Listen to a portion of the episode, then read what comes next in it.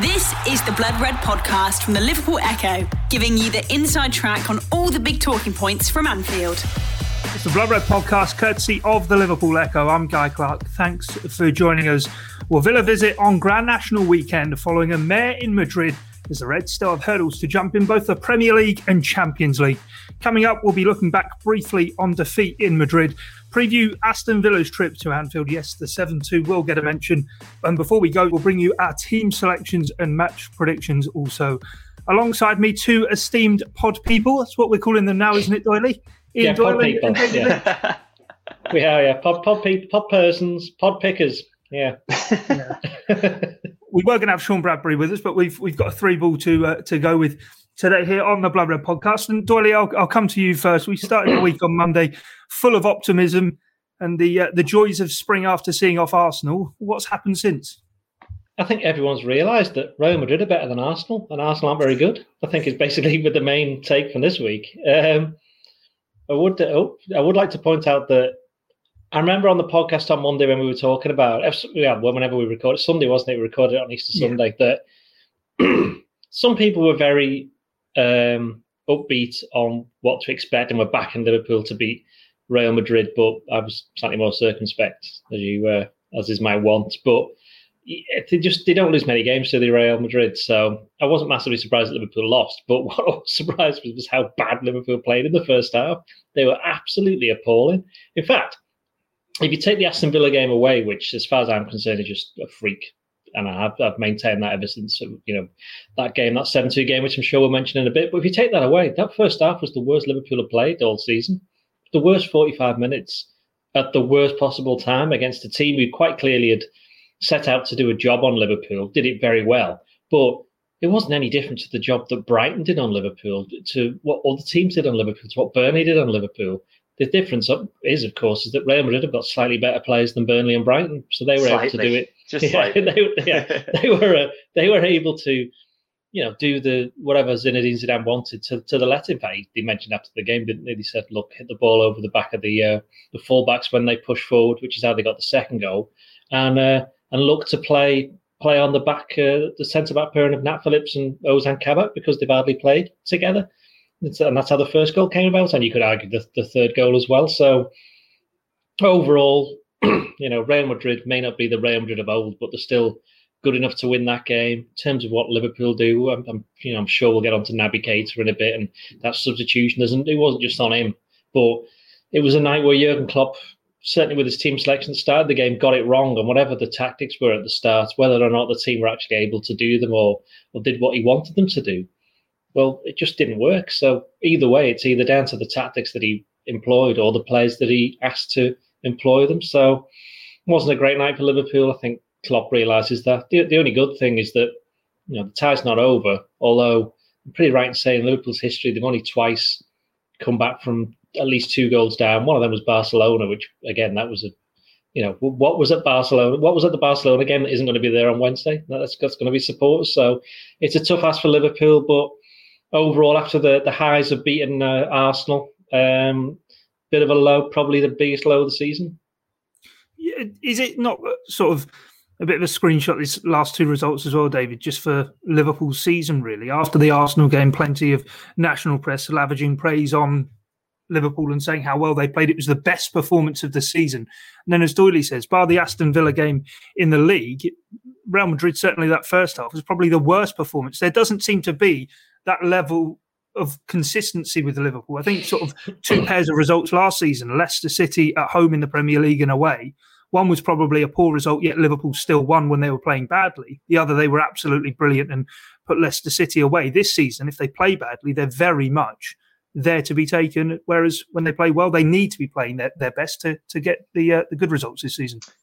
Yeah, I think it, it feels, doesn't it, like every time you get a good result and a good performance like they did at Arsenal, as you start thinking about, well, okay, maybe they've turned a corner. But I think every time we do that and we convince ourselves that, you know, this is this is what it's going to be like going forward, is you've got to think that all of the weaknesses that you've pointed out in past weeks are still there. That that centre half partnership, for example, just it, it is not it's not Champions League quality, is it? And that's not to do down both players, both elite level footballers. And but you know, Nat Phillips and Ozan Kabak starting at centre half in a in a Champions League quarter final against Real Madrid, it's no surprise that Real Madrid found some of the spaces they did in the box, and that that that line just got absolutely torn to shreds once a midfielder dropped a little bit deeper. So.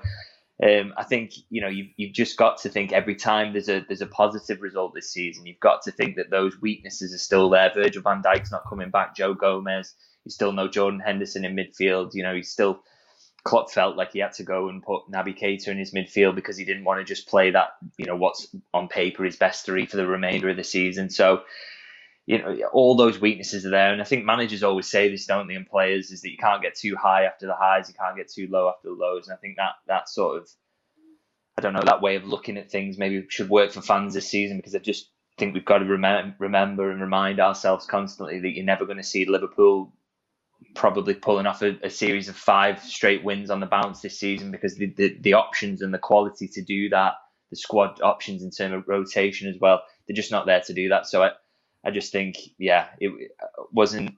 I, I was surprised by the, the manner of the performance, but possibly not that hugely shocked that Liverpool didn't, you know, that Liverpool got beat at Real Madrid this season because you look what's on the pitch and that they're missing some big players, aren't they? And they have been all season and then alongside that, some of the big stars are, are out of form because of what's gone before. So, yeah, not not a huge surprise, but it's still it's still quite disappointing to go from that level of performance against Arsenal to what they did against Real Madrid. Before we talk about Keita and we'll touch on Sadio Mane as well because he's not having a, a, great time at the moment for Liverpool. But Doyley, were you a bit surprised in that second half after getting the first goal back quite quickly into the second half that Liverpool then seemed to sort of go so gung ho and almost look for the leveler on the night. As I would have thought after that first half performance, if they'd sort of been able to escape with a 2 1 defeat, you'd probably have thought Liverpool might be favourites for this tie. Whereas conceding that third goal, certainly in the manner they did, um, really sort of leaves it in Madrid's hands now. And you've got to bear in mind when Liverpool were trying to be a little bit more, well, I wouldn't say defensive in the first half, but be a little bit more steady. That didn't work either. So you know what was the what was the difference going to be? It was a little bit like when they played Barcelona in the three 0 game at the new Camp. Sorry, the Camp Nou, where uh, where Liverpool at the end. I mean, when Barcelona nearly made it four 0 it's because Alisson was about to go up for a corner. It's like, hang on, it's not even half time in this game. What are you doing? So he got back and made the save. And as we know, that he was there to make that save ended up making a massive difference with the tie. But that that overall was an example of Liverpool.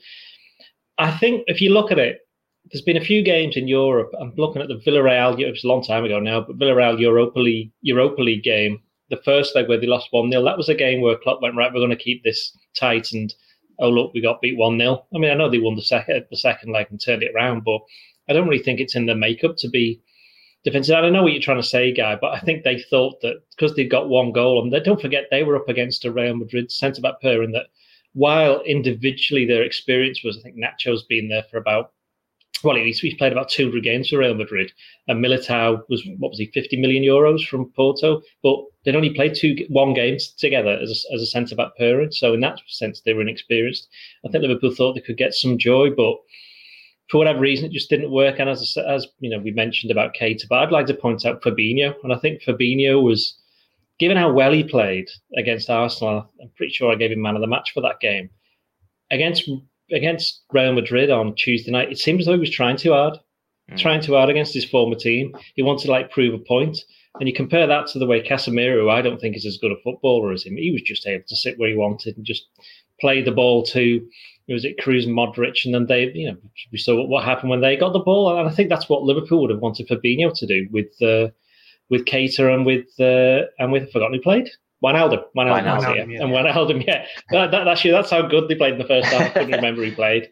Um, I don't think anyone played in the first half, did they? Well, well, that's the thing is that you can't just put it on Keita. We'll, we'll, we'll, we'll talk about it now, then, shall we? I mean, yeah, yeah, it was a massive statement to sub him with three minutes to go before half time. But what I will point out is that I wasn't surprised because I think Klopp thought we cannot concede a third goal before half time. We need to do something right now. And I think he'd given him enough of an opportunity to to to make a mark in the game. I mean, while he wasn't the only person to be below par, because you know you look at Trent Alexander-Arnold again, he was another one who was very good against Arsenal in the first half. He was terrible against Real Madrid. He was better second half, but then it, that wouldn't have been too difficult. But Keita was the one that that probably was worse than all of them, and unfortunately for him, I think he was introduced into the team to provide. I think the idea behind Jurgen Klopp's team selection was to run around a lot in midfield and put Real Madrid under pressure. No, Real Madrid was just, as we saw, play the ball long. And with Fabinho not helping out the back four as much as he would normally have done, they were exposed, and you know Vinicius was able to to make the most of it. And I thought Kabak did good up, up against Benzema. I thought he did well against him, but you know he still gets an assist for one of the goals. So overall, you know, the probably case, lucky as well, Kabak, not to give away a penalty now. Um, I'm not sure on that one. Mm. I'm not sure. Not sure. If it'd been Manchester United, it would have been a penalty. So yeah, it's one of those. I didn't even realise they'd got a penalty until this morning when I saw that. Anyway, by the by, um, yeah, Keita, I, I wouldn't. I felt a bit sorry for him because you've got to bear in mind he's, he's was he started one game this year.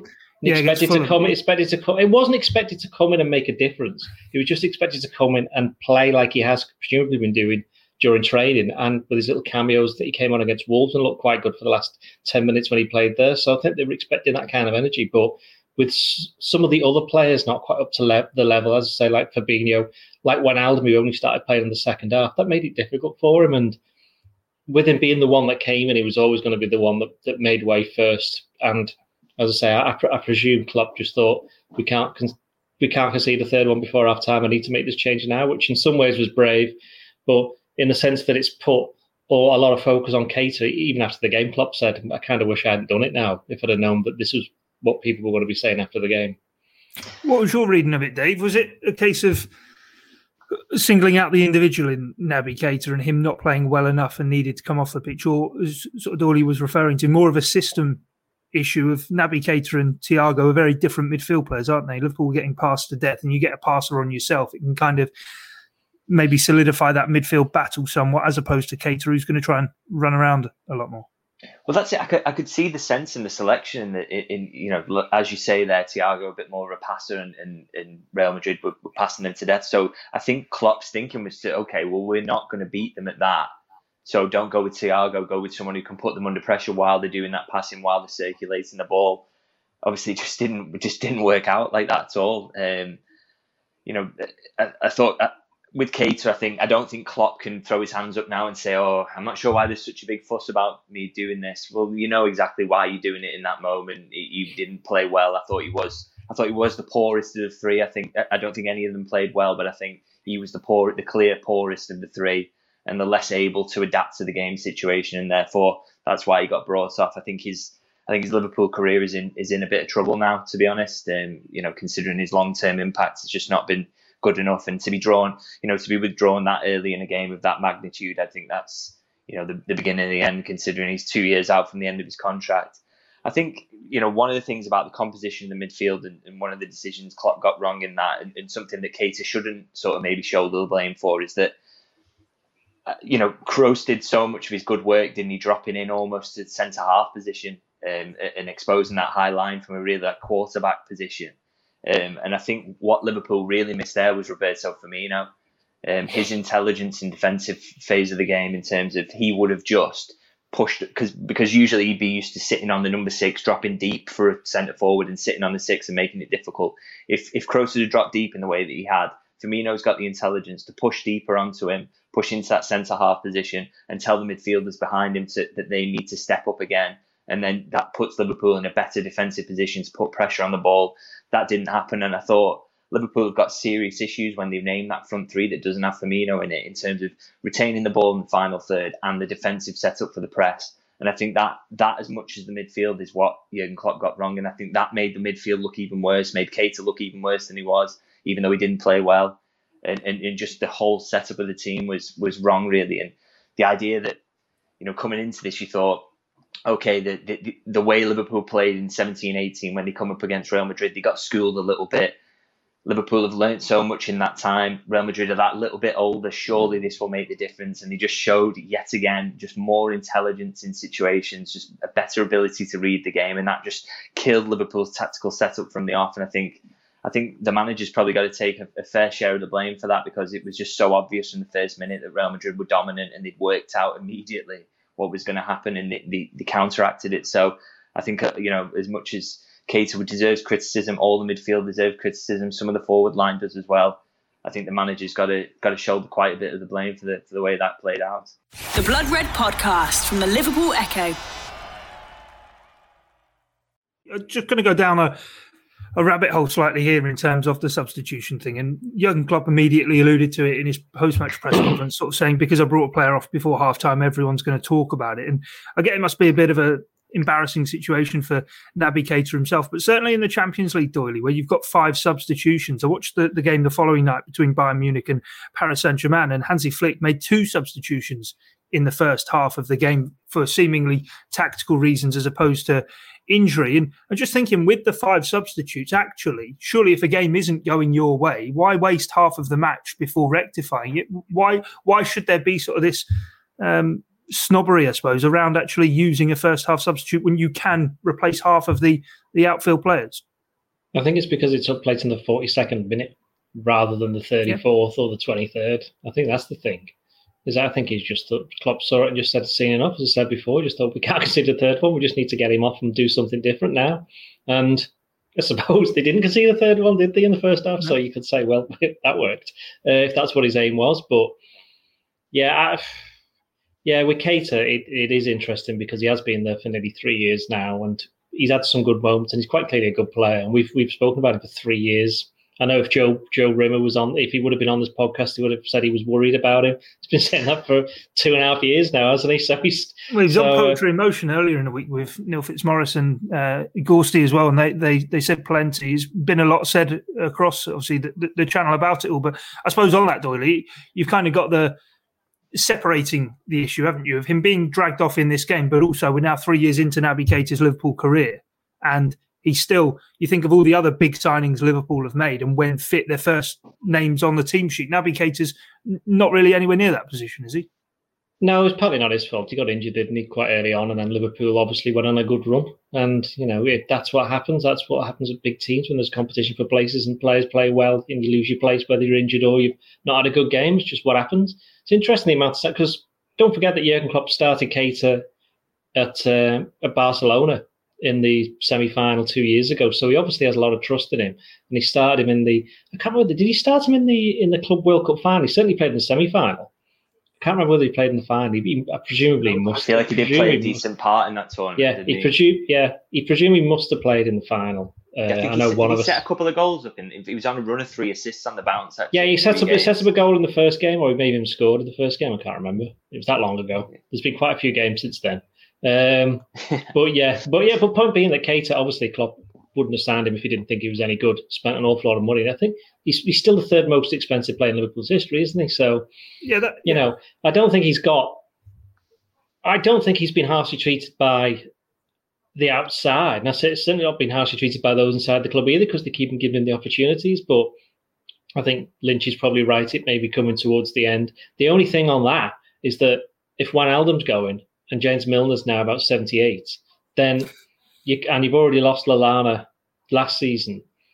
Suddenly, to lose four from the the team that or the squad that won the league in midfield, and for them to be experienced players as well, that might be a bit too much. So I would imagine, unless somebody comes in with a really good offer for Keita, he won't be going anywhere because mm. he's still probably better at Liverpool than than he is than he is not at Liverpool in terms of you know the money Liverpool could get for him. It would cost them more than that to, to get in a, a like for like replacement. So I also don't think that Liverpool, I would imagine Klopp's not even thinking about this at the moment. He's just thinking about, all right, who can play against Aston Villa, who can play against Real Madrid, who can play against Leeds. And he'll still think that there's opportunities because there's not just Keita, there's other players who've not played. We haven't seen Curtis Jones much, have we, recently?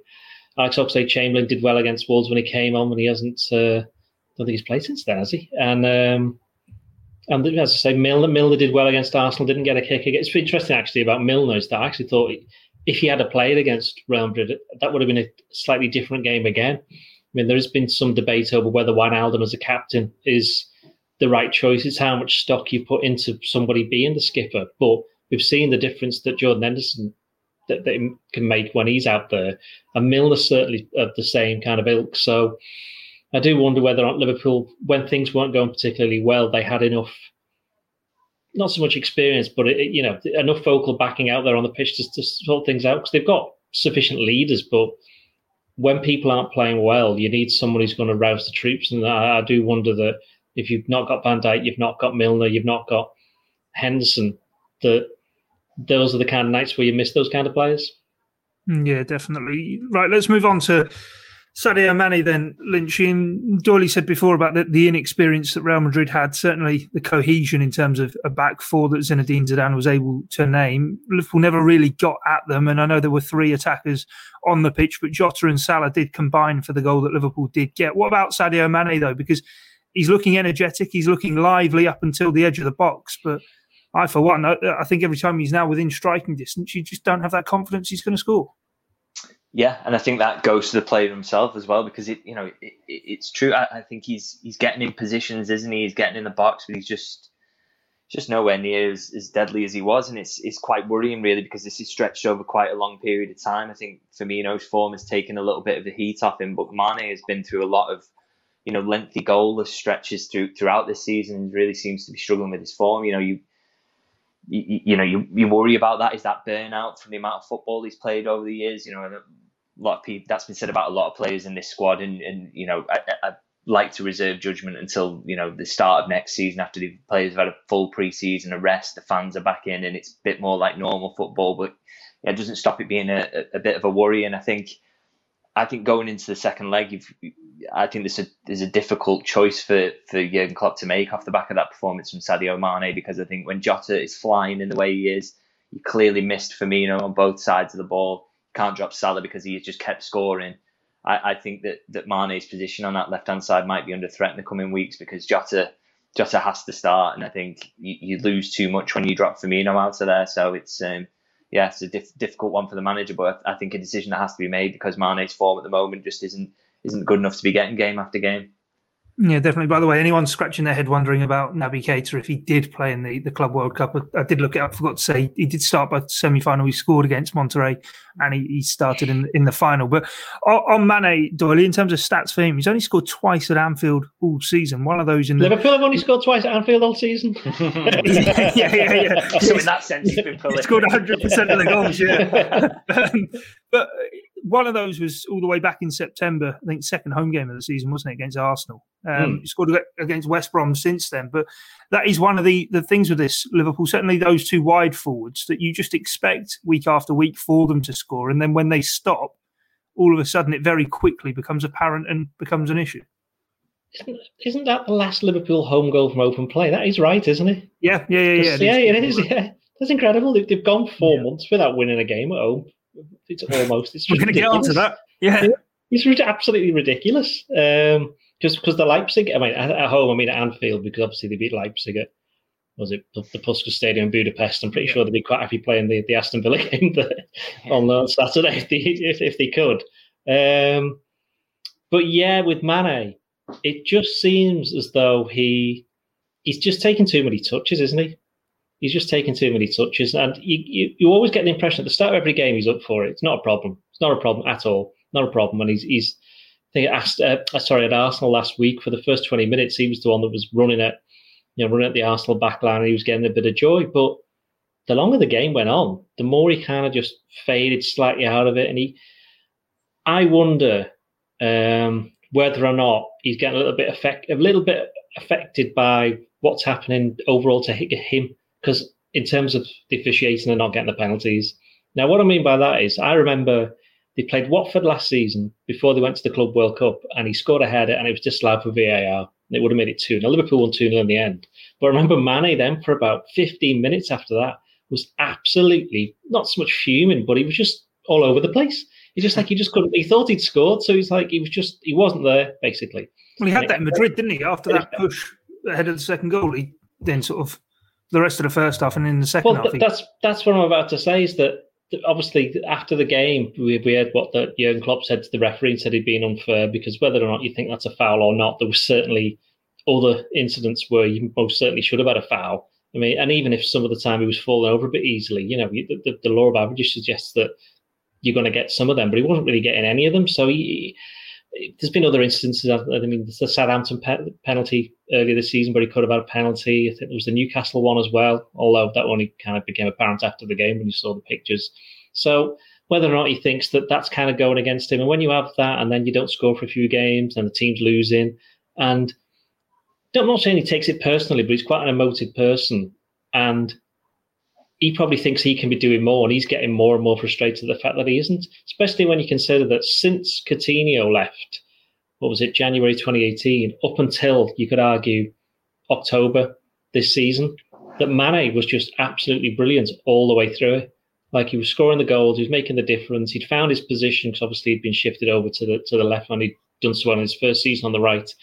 And since then, though, I mean, I know it's I know he's only missed what was it one game due to contracting coronavirus, and we've we've, we've spoken about this in the past. You look at Trent, you know, players like that who who, who contracted it, and then they haven't quite been the same. Certainly worked for a while afterwards. I mean, we'll only know that in years to come as to what the effects of that was. But he's still out there. He's still playing. He's still getting the chances. He's still he's still doing his runs. He's still he just doesn't seem to have that kind of instinctive quality that he gained over that period that I just said between 2018 and, and around about October. So it is a worry, but it would be more of a worry if Salah wasn't scoring because that's the, the beauty of having three players up. Well, four now if you count Jota because you know they've still scored 24. Was it 51? Something like 57 goals between them or something like that. Quite a lot. So um, is it that many? I don't know. How many Salah got? 27. I, I just nodded my head there. So. Yeah, I was just yeah, nodding as well. Yeah, it's 20. Salah's got 27. Mane's got 12. Jota's got 12, hasn't he? Jota's got 12, uh, yeah. 12, yeah. so that's 51. And I think Firmino's got six. That would be, that, sounds would be 57. Right, yeah. It sounds about right, yeah. Let's get that.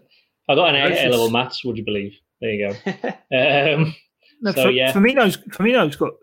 Oh, wait, no, I, I was looking at the wrong season there. Yeah. No, oh, no. Right. Yeah, oh. So, anyway, the point being there, there's still an awful lot of goals besides Mane's, but you want a Mane to be playing at his best. And when, like, say, you've got that game like Aston Villa away last season where Mane scores in the last minute and they were losing 1 0, suddenly it's it's 2 1. They need that kind of Mane back because when the big games come around, he tends to, you know, score in the Champions League final, didn't he, against uh, against Real Madrid and won the penalty against Tottenham. So they need that kind of player back. And how they do it, I'm not sure. I think it's just, I think it's kind of is in, in his mind. I think it's the old story, isn't it? It's, if he gets one, he'll get five. So I just think he needs one to go in somewhere. And but what he needs one to go in off his backside. Should we throw yeah, in another? another but, what there, he, yeah? but what he needs more than anything though is if he misses the next one, just to not let it affect him. And I know that's easier said than done, but that's it's it's you know Klopp said that Liverpool are the mentality monsters. Well, now they're ha- going to have to start showing it individually in different ways.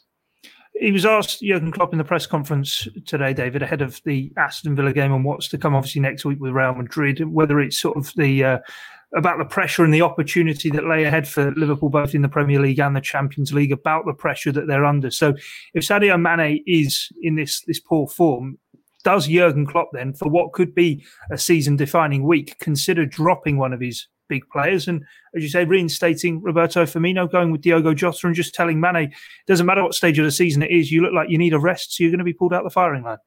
I think it's slightly easier to make those decisions with the season being the way it is, and we're, getting into the business end now. It's been so chocker all the way through, hasn't it? And the fact that we're getting towards a, an even busier part where you're playing European games in midweek, I think that that helps the manager in terms of he can sell it as okay if he wants to leave him out against Real Madrid, if that's the decision he makes, then he'll probably he'll probably play Mane against Aston Villa, won't he? Give him 90 minutes and then say at the end of that, you know, as we're getting towards a Real Madrid rematch, okay, listen, you know, he played a lot of football. I, I just need freshness. I need I need those you know those legs coming in.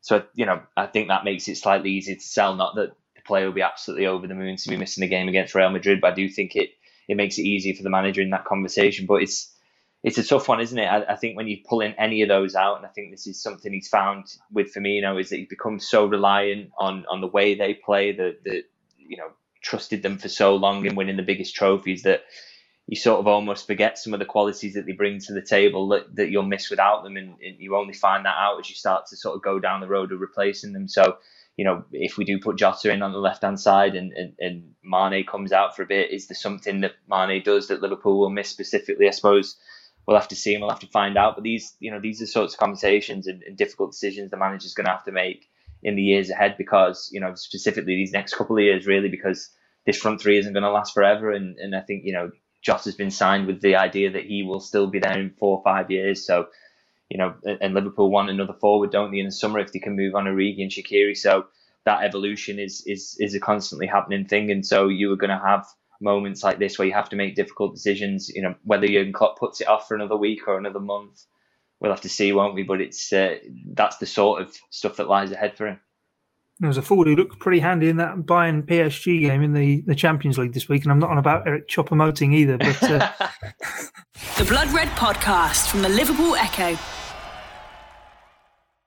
Anyway, let's move on to Aston Villa, who come to Anfield on Saturday for the return of Premier League action. Doyley, we're going to have to address it now. The the elephant in the room, the 7 2 against Aston Villa. You've been quite clear all season it was a one off for Liverpool, but were they maybe the side who cracked the steely resolve that Liverpool have had and showed sides the way of exploiting that high line? I think some things that people forget about that Villa game is one, Adrian was in goal because Alisson had called off, and I'm pretty sure Mane didn't play either, did he? Because that's when he did have coronavirus, yeah. right? Yeah.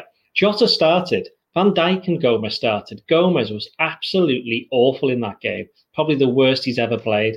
I just think that that was a game where so many things came together. Even Dean Smith, the Villa manager, said today, look, it was a good result for us, but it was a bit strange because we scored three deflected goals. I mean, they had three yeah. shots from outside the area that hit somebody and went in. So, okay, it, even if they don't go in, it's 4 2 and Liverpool deserve to get beat 4 2. And you go, well, that's not a very good result. But 7 2, I've said this so many times. You look at, you know, Liverpool played Arsenal last week and they got the biggest ever league, first top flight league win at Arsenal. There's so many of that this season so many like strange circumstances. I wonder why. You know, it's because it's a strange season. What a surprise that these things are happening. But going back to your initial point, it perhaps kind of brought to a head a lot of things that perhaps Liverpool, I'm not saying they were being complacent after they'd won the league, but I think some of the players thought, yay, we've won the league. And now let's, we can take a rest, not so much a rest, but we don't have to play quite at that same level. But you add in the goalkeeper situation, said mentioned Mane. I think, was Henderson on the bench for that game? Think he was, wasn't he? Didn't come was, on. Yeah. And I think, funny enough, funny enough, Keita got substituted at half time in that game. And I remember being there thinking, that's totally harsh because he was actually one of the players who did all right. I think Minamino replaced him at half time. That's how. So there's another example of, oh, Liverpool losing 4 1. Let's just go for it even more. So that's why. So, so it's kind of like it's, it's, funny how these things come around. It's just you know, six months down the line, we're still talking about the the same things. You know, Klopp isn't going to change the way that he does things. So I don't think we can just forget anybody who thinks he's going to do that. But uh, yeah, the seven two. Well, it, well it, that genuinely you saw with Klopp's comments today that hurt Liverpool, and he says, you know, you know, that shouldn't be happening, and it shouldn't be. What was it? Worst defeat in fifty seven years in the league, wasn't it? So, I mean, it wasn't. To be fair, it wasn't even the, the, the first time in twelve months that Liverpool had lost by five goals at Aston Villa. But at least the, f- the first time was the, the kids were playing. So you know, so there was, there was a bit of Liverpool yeah. in, in, recent times has been a very, yeah. very odd fixture, hasn't it? yeah. But you were talking then about the tactics, and I think one thing that Aston Villa got right, and they also got it right against Liverpool last season in both games, which they both, which they lost both the league games, is runners from midfield, and Liverpool really struggled to to cope with that in that seven two. They had chances in the 2 1, but they were mainly off set pieces. But and in the, in the 2 0 game where Liverpool won at home, Aston Villa, I thought Aston Villa did quite well. Bear in mind that they were at that point fighting against relegation. And they could have easily taken something from that game. Liverpool only scored the second late on. And even then, I think Grealish, who we know isn't going to be playing uh, on Saturday, he forced a good save from Alisson. So I think Villa they haven't got the key to unlock Liverpool, but they know ways to hurt them. And Liverpool will probably have to get the finger out or, or get the you know the thinking caps on and go, well, hang on, we don't want this to happen again because you know the, the. I say the runners from midfield and I think Ollie Watkins just ran at them. So if you just, it, it was a game where another game where Fabinho, I'm pretty sure he played. Yeah, he did play, but he was it was just weird. The whole game was just just like by the end, I was just laughing when the goals were going. It was just hilarious. It wasn't proper football, and it underlined everything that I kind of have said about this entire season. It's not real. It's just no, like it's, you saw that that Bayern. Sorry, sorry to interrupt, guy. That right. Bayern Munich, that Bayern Munich Paris Saint Germain game, which actually it was basketball, did, wasn't it? Just just yeah. watch. It was one of these games where they just went. There's no one here. Who's bothered? Let's just just just play. Let's just play. some game. Let's yeah, see what. Happens. Let's just see what happens. Yeah, let's just do it. And it was just ridiculous. There was no midfield. How many games this season have you seen where there's just no midfield? Again? No. Interesting. But the Aston Villa squad, Dave, looking at them, and they kept themselves up, and they've they've built on it really well. They do seem to have a very balanced squad, albeit yeah, Jack Grealish isn't going to be fit. They've not been in great form without him as well. He's such a talismanic figure, but they do still have the likes of John McGinn in the midfield. They've got Ollie Watkins at the top end of the pitch who can cause a threat. And defensively, we know Liverpool struggles at Anfield to score, let alone win a game. Ezri Konsa has been a real good player yeah. for them too. Yeah, re- really, really like Aston Villa's squad. To be honest, they've just um, you know more than the, the few you mentioned there. I like the, both the fullbacks, Cash and Target. I think they're top players. Just think all the way through that team is just really good quality, and you know, fair play to them because they've you know, they built on staying up, haven't they? And I think the manager made a few demands about what he wanted, having having achieved that, and they've really given what he wanted. They've you know brought in some really top players, and they're a really decent side. I think you know, looking back to that seven two, there were at the time it was said that you know that oh here we go it's Liverpool cracking and it, it seems like that narrative has almost been proved doesn't it because of what's happened since. But I, I think as Doyley put it quite a few weird things happened in that match not just the deflections but there was all if you remember the week after was just talk about Liverpool's high line and how disastrous that setup was. Now that looks true in the aftermath of say the Real Madrid result but obviously you look at the two players that were playing centre half in, in the most recent game, and it's no wonder that high line looks disastrous. I think if you'd have had Virgil van Dijk and Joe Gomez playing that high line for the remainder of the season, Liverpool wouldn't have had any issues whatsoever. I think you know they went on that run then to be top of the league after that at Christmas. So. It, you know the problem is is that Aston Villa know how to exploit certain elements of Liverpool's system that have been weakened by the injuries they've got, and I think that's what makes this game really difficult. If Aston Villa playing the same way that they did at Villa Park earlier this season, I think they'll cause Liverpool similar issues because that high line's still going to be there. They're still going to be able to, you know, I feel like Matty Cash was dropping into a sort of a right-sided deep midfield area and pinging balls diagonals over the top. I was catching Liverpool every time in that seven-two, and I think there's a possibility that might happen again at Anfield. It's it's going to be a difficult one for for Phillips and Kabak, and and I think another key one really for for Jurgen Klopp needs to get his midfield selection spot on again, doesn't he? I think he, he needs to pick a midfield that's going to be you know, whatever midfielder he picks, I think has to be the same one that goes into the Real Madrid game, just to get some rhythm in there and get that ability to sort of try and get pressure on the ball, even though the you know the opposition are moving players around about where they play those balls off the over the top from. I think that's that's going to be a key part of the game for Liverpool is is stopping that supply line over in behind the back four. Yeah, we've seen so many times as well during this run of poor form at Anfield. Doyley sides come to Anfield, sit deep, and then look to exploit gaps and get Liverpool on the counter. But that more trying to play into the hands of Liverpool, struggling to break them down. But you feel Villa will probably want to employ similar tactics, as David was alluding to there, to try and get that defence, certainly with Phillips and Kabak, as high up the pitch as possible, with Watkins with the pace that he has. Yeah, it's going to be really boring. It's going to be a really boring game, as it always is at Anfield these days. Absolute tedium personified. Um, Make sure you check out Ian Doyle's work across the live blog. Having said uh, say that, but say that, but what's that? Nine plus five is fourteen. There's been 19 goals in the last three games between Liverpool and Villa. So, you know, oh, this is actually the game where all the goals come in. There's um, not that long ago as well. Yeah. Oh, that's true. Actually, yeah, yeah, yeah. So most of these, are, all, all of these are happening at Villa Park, but um, it was a 5 0, what, 2009? Can we go back that far to.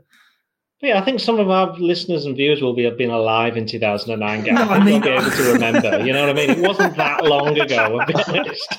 I still have head oh. Hang on, a minute. How old were you in 19, in 2009? Uh, what was I? 16, 15? Lynch, you were 40 what? yeah, 33. There you go. Uh, was I? No, I wasn't. Hang on. What is it? Yeah, I was. Sorry. Yeah, yeah. Anyway, what was the question? I was just, I, I, I, was saying Villa are going to try and get Liverpool to come on to them and go I behind. Think, I think for Villa, it's an interesting one because if they win their games in hand, they can actually go one point behind fourth place, and they're still very much in this. I think that's right. I think they're, they're very much yeah. in the running for a, certainly European place, and that this is a big game for them. I don't think they, I don't think Villa can afford to do what some of the other teams have done and just sit back and play for a draw because that's of no use to them whatsoever. They've got a certain amount of freedom because they've spent the last last season was fighting against relegation. The season before was fighting to get back up. So they've got they'll, they'll, be allowed a certain amount of freedom, and I think that will hopefully benefit Liverpool because they won't just sit back and defend like just about every other team has done at Anfield over the past 39 years. Yeah, it has, it has felt that long, definitely. The Blood Red Podcast from the Liverpool Echo. Let's move on to our team selection then. Lynch was saying before, big midfield questions for Jurgen Klopp, so let's get into it. Uh, Alisson in goal, but he's shaved off the moustache, hasn't he, guys? Yeah, drop him. What, a- what, a, Let's what a that dream dream boat. What a dream You should boat. have He's, he's, he's the, he's the only person who can have a beard, a moustache, and then be clean shaven and looks uh, that good, with the exception of me. Right, moving on. Defense. Doyley, what's what's what's the back four going to be? Uh, oh, right, I, I keep on saying Tsimikas every single week, don't I? Yeah, you do. And, Yeah, I, and I do, playing. I do feel as though he has to play at some points, but I'm, I'm, this is the one where I'm not. I'm going to say he's not going to play. I think the back four's just got to be the back four. Simple as that. I was going to say maybe Robertson. I think he maybe got off a bit lightly with his performance on Tuesday. Maybe this is the game to drop him for Lynchy. What about you? Are you going to go with the the usual tried and trusted now? Played all Yeah, five I- games I- together. I would quite like to see Tsimikas come in for a game just because I think, you know, it would be nice to see him. And, and, uh, and I think Robertson's form was, he was poor, wasn't he, on Tuesday? And, and just to give him a rest going into that Real Madrid rematch, I think would be would be quite good. But I, I just don't expect it, to be honest. I think he's going to go with the, the same back four and he wants to get rhythm into that back four. Or, you know, considering he played about 50 odd games on the bounce, I think he's going to stick with it. Yeah. Yeah, Ben Davies and Tsimikas just on the touchline doing keep ball with each other. Yeah. Uh, Well, as, as, a- as a question, somebody, somebody was asking me this: Is there any chance that Fabinho could go back to centre back ahead of the Real Madrid game? Because he What to, would he- to then yeah, play there at, against Real Madrid? Yeah. Is there anybody think there's anything in that? Because I mean, I, my answer was no.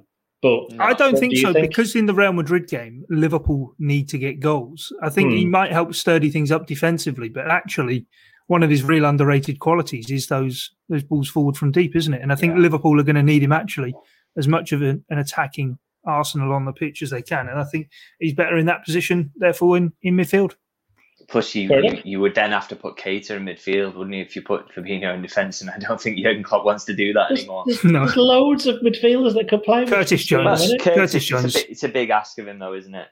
I think he's I think he's proven this season that he deserves a go. I think. Yeah. And, he- no, and if anyone's if anyone's going to love it, if anyone's going to love it, it'll be him, won't he? Yeah. Anyway, Man for the big occasion.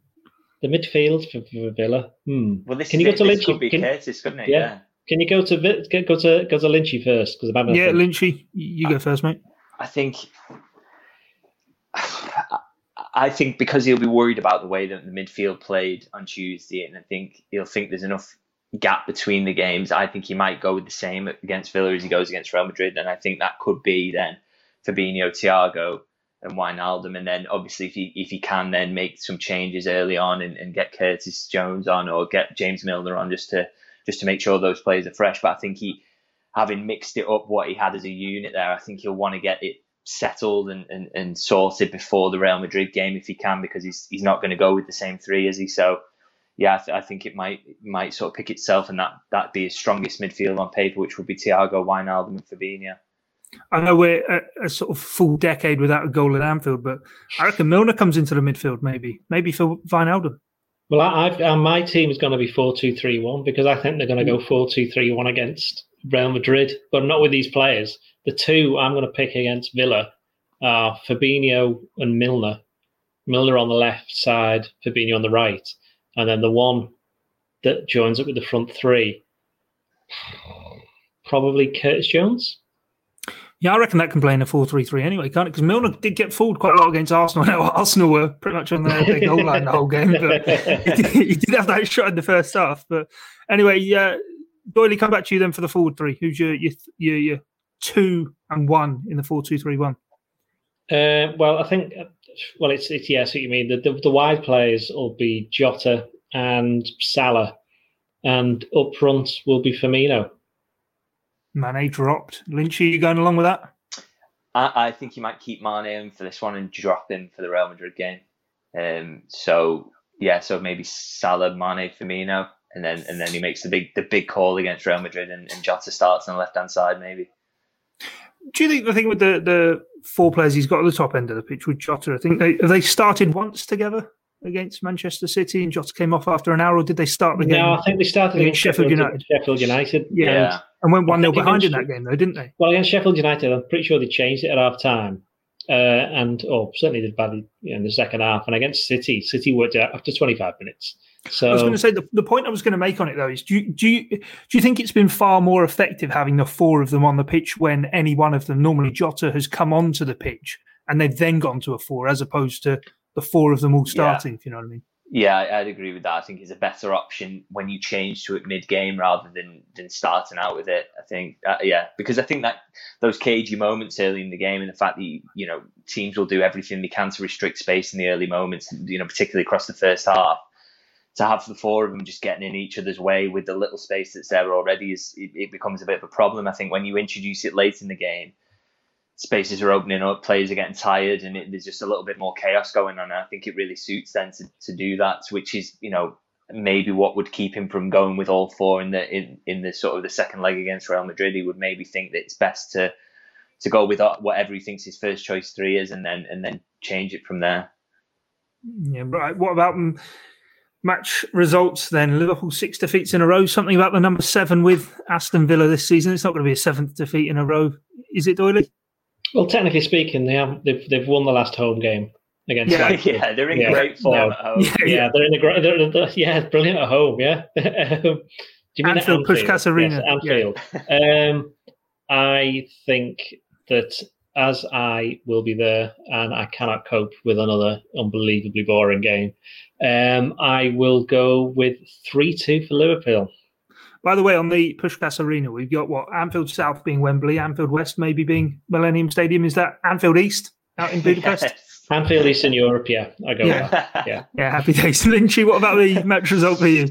Um, yeah, no, I, f- I fancy Liverpool to bounce back. I think they were they were very good against Arsenal. It's quite easy to forget that you know Real Madrid are just quite good, aren't they? And Aston Villa are not not as good as Real Madrid. So surely Liverpool can can win this one and sort of get themselves right in that top four race.